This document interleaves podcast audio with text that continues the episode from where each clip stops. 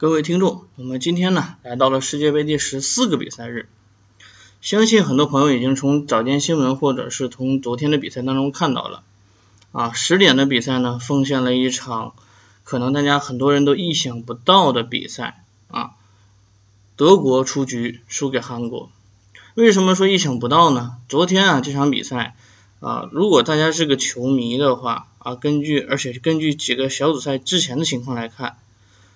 无论如何都会觉得德国队取胜韩国队小组晋级是理所应当的事情。但是呢，很多买彩票的朋友冲着赔率都是买了韩国队去。那我相信很多买彩票的朋友都很开心了。那昨天的这场意外呢，这也不能说意外吧。我觉得昨天德国队这场比赛还是很多值得说的故事的吧。呃，咱们呢就从这场比赛开始说。呃，第三轮的这个 F 组。我们两场比赛一起进行。首先呢，两支两支球呃呃两场比赛四支球队，墨西哥呢是零比三输给了瑞典，才导致了韩国和德国的这场比赛会有不同的走向啊。这两场比赛同时进行，上半场两支球队比赛都还算正常啊，没有出现什么问题。墨西哥呢和瑞典的这场比赛，在上半场进程当中，墨西哥还是有一定机会的。但是总是感觉墨西哥好像并不在状态啊，感觉很散漫，因为墨西哥已经积六分，理论上已经出线。当然，如果他大比分输给瑞典，也是有可能被瑞典和德国挤出去的。这场比赛恰恰就是一场大比分，三比零啊，在足球场上三比零算是一个不小的比分，三比零的比分险些挤掉墨西哥。墨西哥整个上半场的进程还算可以，但是进入到下半场刚刚开始就开始丢球哦。其实我觉得墨西哥在下半场的这些丢球啊，包括点球、包括乌龙球、包括第一个球后点的这个失误的问题，其实我觉得主要问题就是墨西哥队在下半场的时候整个注意力不集中导致的这样的问题。墨西哥觉得整个比赛的进程。自还在自己的把握之中，但是其实，在上半场的时候，墨西哥虽然踢得还可以，但是有征兆，就是上半场的时候，奥乔亚已经扑出了好多个必进球，在高大的瑞典人面前，已经啊，瑞典人已经制造了好多次的机会，都是靠着奥乔亚解围的。那在进攻端，埃尔南德斯又一次又一次的失踪了。那在进攻端最亮眼的堪称拉云，因为又开始他的浪射模式。啊，拿球就打，拿球就打，不管你在什么位置，起脚就能打门，然后都贴着地传给门将。我觉得拉云如果这么打下去，有机会可以回到后防线的位置上，啊，当当后卫，传传门将什么的。其实这场比赛，墨西哥作为一支中北美球队，在控球率上是领先于瑞典很高的，但是在射门次数上很接近，而且瑞典的射正次数上要高出很多。啊，不能说瑞典这场比赛比较侥幸或者运气好，但确实有一定运气成分。瑞典队的一场三比零让墨西哥非常尴尬。墨西哥在下半场进行了大概打了十五分钟左右的好球，之后就没有再有什么比较好的状态出现。其实，在下半场进行不长时间的一比零出现的时候，韩国和德国这块场地上还没有发生任何故事。这个时候，德国队还是在狂轰滥炸韩国队。在韩国和德国的这场比赛方面，德国队就是一个半场攻防演练，玩命的去轰炸整个韩国队的后防线啊，就就是轰啊，就是轰。然后韩国队呢，只能依靠各种犯规啊或者其他的方式，在控球率方面，德国队牢牢领先啊。然后在射门次数上是对手的二倍，二十四脚射门，但可惜射正次数上只有六脚，还不如韩国队多。所以德国队的射门都是一些浪射。这场比赛，克罗斯跟之前的拉云一样，同样开启浪射模式，拿球就打啊，不管谁谁谁就是打。所以我觉得德国队的问题很大。进入到下半场的时候，啊，穆呃勒夫。啊，还是做出了应有的调整。首先呢，还是要换下赫迪拉，换下后腰，换上了戈麦斯加强前前攻啊前锋。这场比赛首发的呢，呃格雷兹卡在六十三分钟也被换下，换上了穆勒，再次做出了调整。然后在七十八分钟换下赫克托，换上了布兰特。其实德国队一直在加强进攻，一直围着对方打。这届世界杯，德国从第一场打到第三场都是这么打的。但是除了瑞典那那场比赛侥幸中场呃侥幸的得到了一个绝杀机会之外，其他的就没有任何的机会啊，就围着他你也打不进去，所以德国队的问题很大，非常大。结果在桑丁桑丁补时九十一分钟的时候，韩国队获得了一个角球机会，这个角球制造了韩德国队门前混乱。克罗斯不但在进攻方面没有进球，防守方面又出现了一个重大失误。他捅了这一脚，却捅给了金英权。金英权在门前冷静失色失射，一比零领先，这就判定了德国队要出局。这个时候，德国队已经非常清楚，距离比赛结束只有五六分钟时间，他需要进两球。这种情况下，只能孤注一掷。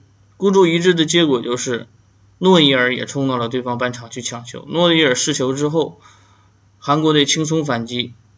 六十九分钟，孙兴民打进一球，二比零彻底宣判德国死亡。德国的出局似乎似乎呢，大家都有预料。从昨天晚上一直吵到今天早上，大家都是说，九八年世界杯的冠军法国队，零二年对小零二年的小组赛出局。零六年的世界杯冠军意大利，一零年小组出局；一零年世界杯西班牙啊冠军西班牙，在一四年小组赛就出局；一四年的冠军德国队，在一八年出局。这似乎是个冠军魔咒，其实并非如此。一支球队想要维持八年的高，就是很巅峰的状态，这是完全我不能说完全不可能，这是很难的。你想想，你的球员二十二岁进国家队的话，是一个非常年轻的球员。二十二岁是什么概念？是俄罗斯格罗温的这个这样的一个状态。他在国家队当中能够踢得很好，游刃有余，而且堪当大任。但是踢了八年之后，他三十岁了。三十岁是什么概念呢？如果你的球队平均年龄在接近三十岁，那是巴拿马的平均年龄。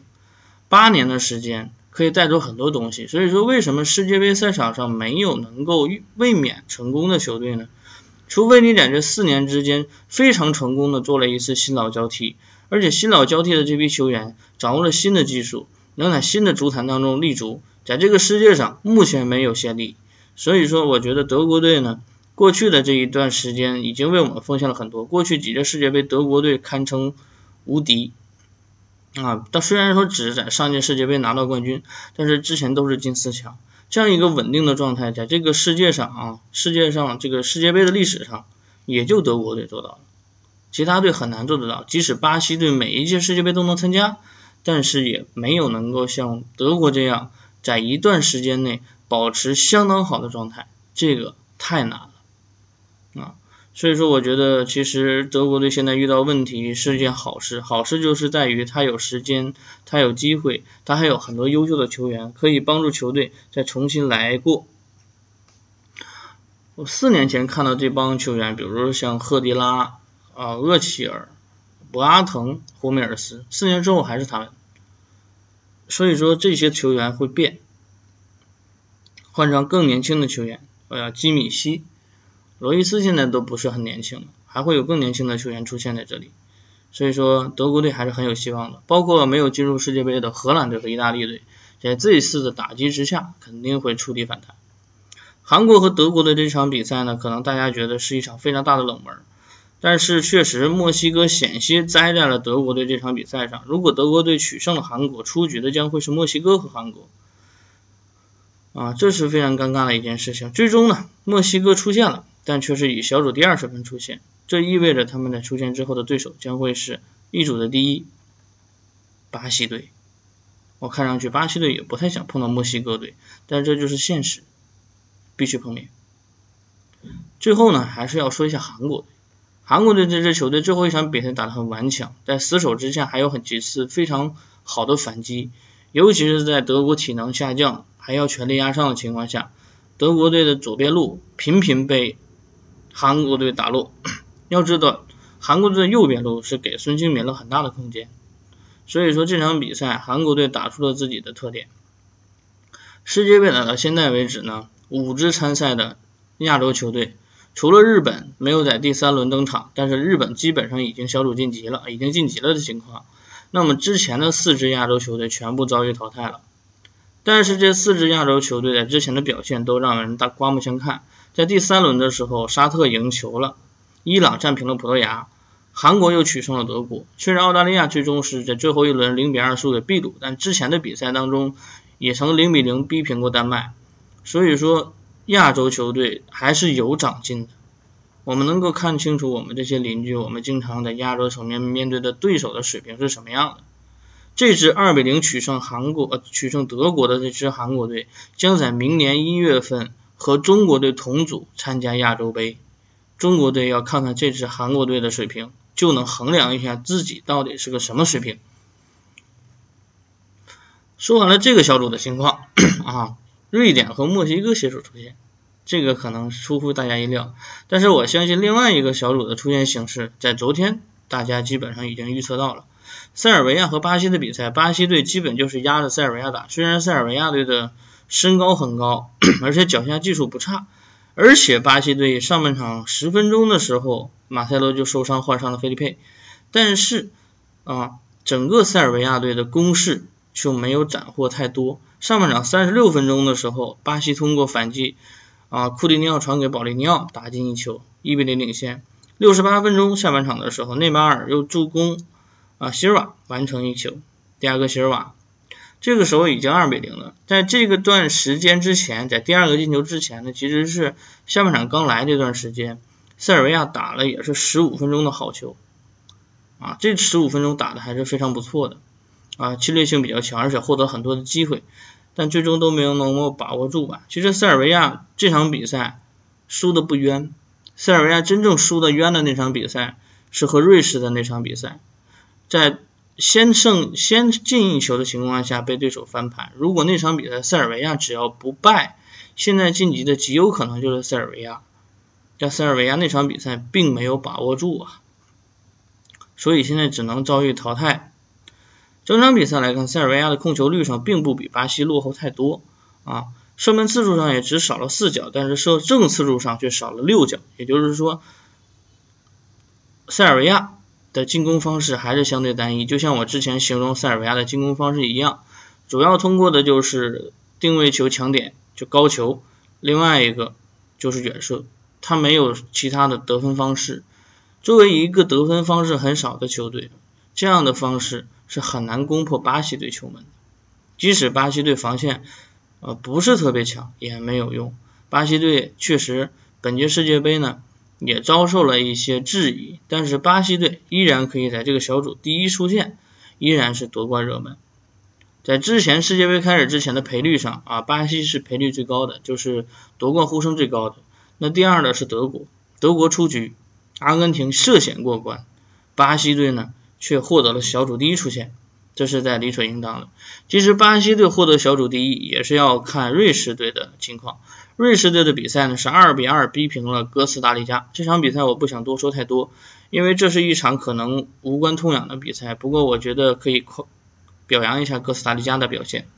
哥斯达黎加已经在出局的情况下，这场比赛的表现还是非常值得一提的啊。所以说，我觉得这场比赛哥斯达黎加队表现出了非常好的状态。一支中美美的球队，这场比赛打得比较松弛，获得了很多进球的机会。他和瑞典队的打法是完全两个方式啊。哥斯达黎加呢，是作为一支中北美球队，脚下传控技术、个人推进能力，包括一些想象力都是很丰富的，而且脚下速率快。那瑞士队呢，是整体型球队。他呢也是身高比较高，他主要是通过边路找后点或者插内部获得了一些机会，包括争二点二点机会。所以说这两支球队的作风打法完全不一样。那瑞士更团队一些，更更考虑到的是点，而且他的瑞士队两个进球在传球的时候都是一脚出球，传的位置非常舒服，然后找到非常合适的点，或者是争取二点。那哥伦比亚呢？更多呃哥斯达黎加呢，更多是通过一些定位球、一些机会球或者一些乱战，包括一些个人突破、小空间的传切获得机会。两支球队的风格不一样，但奉献了一场不错的比赛啊！凌晨两点看了一场二比二的比赛的话，我觉得大家看上去也还是挺开心的，因为进球的时间点还是呃相对理想啊。上半场三十一分钟一个啊，下半场五十六分钟一个球啊，八十八分钟一个上顶补时还有一个这样的一个进攻。速率还是可以的，而且关于最后的那个关于祖莫的那个进球还是很有意思的，点球没有罚进，弹出来正好弹到守门员后背上打进，这个算乌龙球啊，这确实是算乌龙球。不过这种方式进球也是挺有意思的。瑞士队呢战平就小组出线了，而且以小组第二身份出线，也许瑞士队没有想到的是，自己以小组第二身份出现，碰到的不是墨西哥，不是德国，而是瑞典队，一个在欧洲层面上相对熟悉的球队啊，一支北欧球队。其实我觉得瑞士队还真赚上了。瑞士队这支球队总是能在世界杯小组出线的时候碰到一支相对实力较弱的球队，但是他未必打得好。比如说零六年的时候，瑞士和法国同组，最终瑞士以小组第一身份力压法国出线。面对 H 组，当时的 H 组小组第一是西班牙，啊，他躲过了西班牙，碰到的是小组第二乌克兰，有着舍甫琴科的乌克兰，啊，结果瑞士队和乌克兰队竟然点打入了点球大战。点球大战居然打出了一个正常比分三比零。啊，打出了一个非点球比分的三比零，最终遭遇淘汰。其实这也是一个很有意思的故事。那瑞士队呢，运气还真不错，小组出线之后呢，避开了墨西哥啊，成为了瑞士队的对手啊，成为了瑞典队的对手。这个呢，还是很多朋友没有想到的问题啊。其实德国队的出局呢，呃。也许之前已经埋下伏笔了，但是我觉得德国队出局还是比较遗憾的吧。冷门还是要有的，因为其实每届世界杯都会有一到两支豪门小组赛是无法出现的，这是惯例，也是为世界杯的一些冷门球队制造一些看点。我觉得这个是比较好的。目前来看呢，巴西出现之后将在六月二十号晚上十点面对墨西哥，瑞典队出现之后将会在七月三号凌晨晚上十点。面对的对手是瑞士啊，这场比赛是非常有意思。其实我觉得现在看，虽然可能大家觉得瑞典和瑞士的比赛不会特别好看，但是我要说的就是这两支球队的这四支球队啊啊，尤其是瑞典和瑞士啊这两支球队的打法作风啊有些差别，但是这两支球队的实力水平是很接近的。瑞典和瑞士可以打一打。呃，到今天晚上呢，还有最后四场比赛啊，世界杯小组阶段的比赛就已经结束了。这个届世界杯小组阶段最复杂的一个小组就是在 H 小组，最清楚的一个小组就是在 G 组，所以呢，这两个小组的交锋将会很有意思。为什么说 H 组复杂呢？啊，因为 H 组有两支球队目前积四分，一支球队积三分，一支球队积零分，积零分的那个波兰队已经出局了。那哥伦比亚最后一战的对手呢，将会是塞内加尔。啊，所以所以说呢，塞内加尔积四分，哥伦比亚积三分，这场比赛如果哥伦比亚战平是无法接受的，因为日本队也积四分，所以基本上日是呃日本队就是出现了。那他最多力压的是塞内加尔，所以哥伦比亚需要的是一场胜利来确定小组出线。那日本队面对已经出局的波兰队，而且自己是已经晋级啊晋级的球队了。那其实我觉得日本队打的相对会轻松一些啊，这两场比赛谁赢谁输都完全有可能，谁都不知道会发生什么。塞内加尔和哥伦比亚的这场比赛极其可能会发生一些意想不到的故事。那日本队呢和波兰队两支球队呢，一支是来自于日本呃亚洲的强队，一支是来自于欧洲的目前遭遇淘汰的球队，看上去还有一些故事要看一看了。个人预测一下啊，哥伦比亚可以获得小组出线的机会，日本队可以获得至少一个小组第二的一个小组出线的机会。所以说呢，我预测的是哥伦比亚小组出线，日本小组出线。那非洲呢将会全军覆没。在明天凌晨两点，英格兰和比利时的比赛呢将会直接决定小组第一的归属，因为之前英格兰的比赛当中六比一取胜了巴拿马，两支球队的净胜球拉平。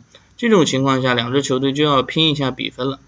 这场比赛比较理想的状态是战平，但是我想比利时是不会轻易愿意选择战平英格兰的，所以这两支球队会去争夺一下胜利。不过，两支球队的胜负如果真的是争夺了一个小组第一，他的对手啊会是谁呢？是日本还是哥伦比亚？这个还是不确定的。不过，我觉得整体来看，G 组小组出现面对 H 组的情况呢？对于剧组来讲还是相对有利的，因为毕竟 H 组的相对实力是所有小组当中可能除 A 组之外最弱的。另外最后的一场比赛呢，可能是大家基本不太会关注的，就是巴拿马和突尼斯两支已经出局的球队的对阵。其实，在 A 组就能看到沙特和埃及的比赛当中，已经很少有球迷去看了，整个比赛过程当中空看台很多。那这场比赛呢，巴拿马和突尼斯的比赛，我相信只有当地，只能说这个国家的球迷去看吧。我觉得这场比赛，我们大家不要说不看就不看了啊，或者说拿来赌球。对于巴拿马的球迷和球员来讲，这是一个非常好的，呃这是一个值得纪念的日子啊。虽然说最后一场比赛，也许他们可以在突尼斯身上拿到积分。要知道上一场比赛他们在英格兰身上拿到一个进球就开始狂欢了。巴拿马第一次参加世界杯，就好像如果我们的国家队当年零二年参加世界杯是一个道理的，两轮之后我们就出局了，但是最后一场比赛我们会确定不看吗？多打一场就是给我们很多的呃信心或者是很多的机会，我们是希望我们的球队打得更好，拿拿到一个积分都可以。对于巴拿马的球迷和球员来讲也是如此，所以巴拿马这场比赛会全力以赴。不过突尼斯也是希望能够获得一个相对体面的成绩，站着离开世界杯。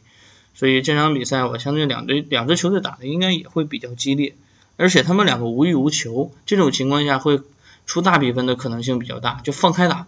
两支球队的防守都一般，那反倒英格兰和比利时的比赛，我不觉得会出现什么太大的比分，因为输掉的那支球队如果是大比分输球的话，可能对晋级情况不会是有太大影响，但是会比较难看。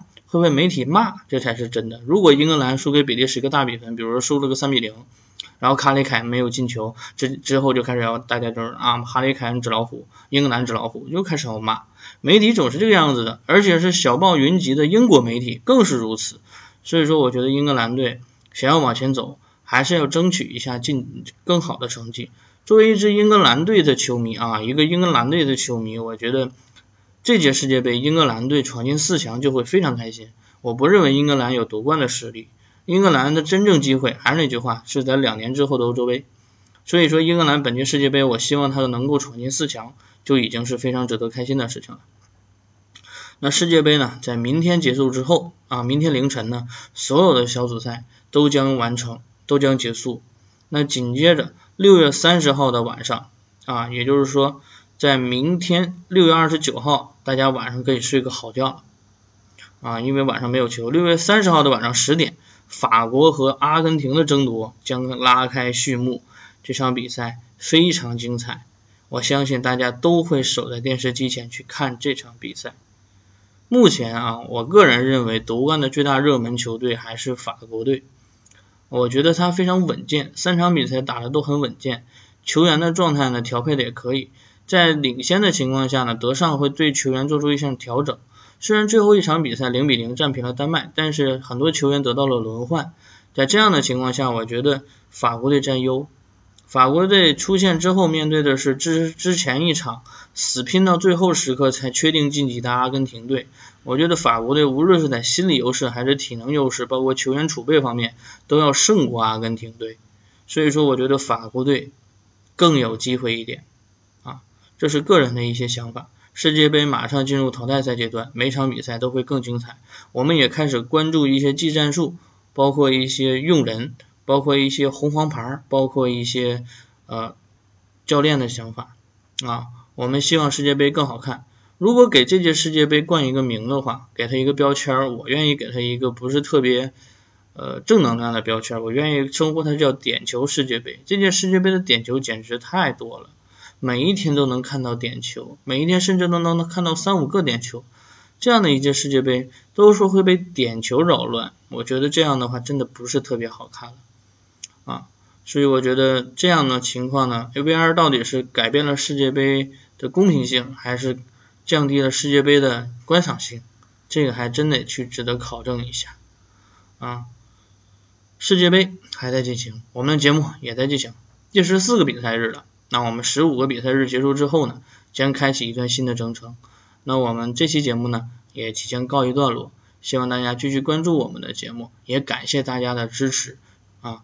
那我们这期节目呢，告一段落，我们下期节目再会。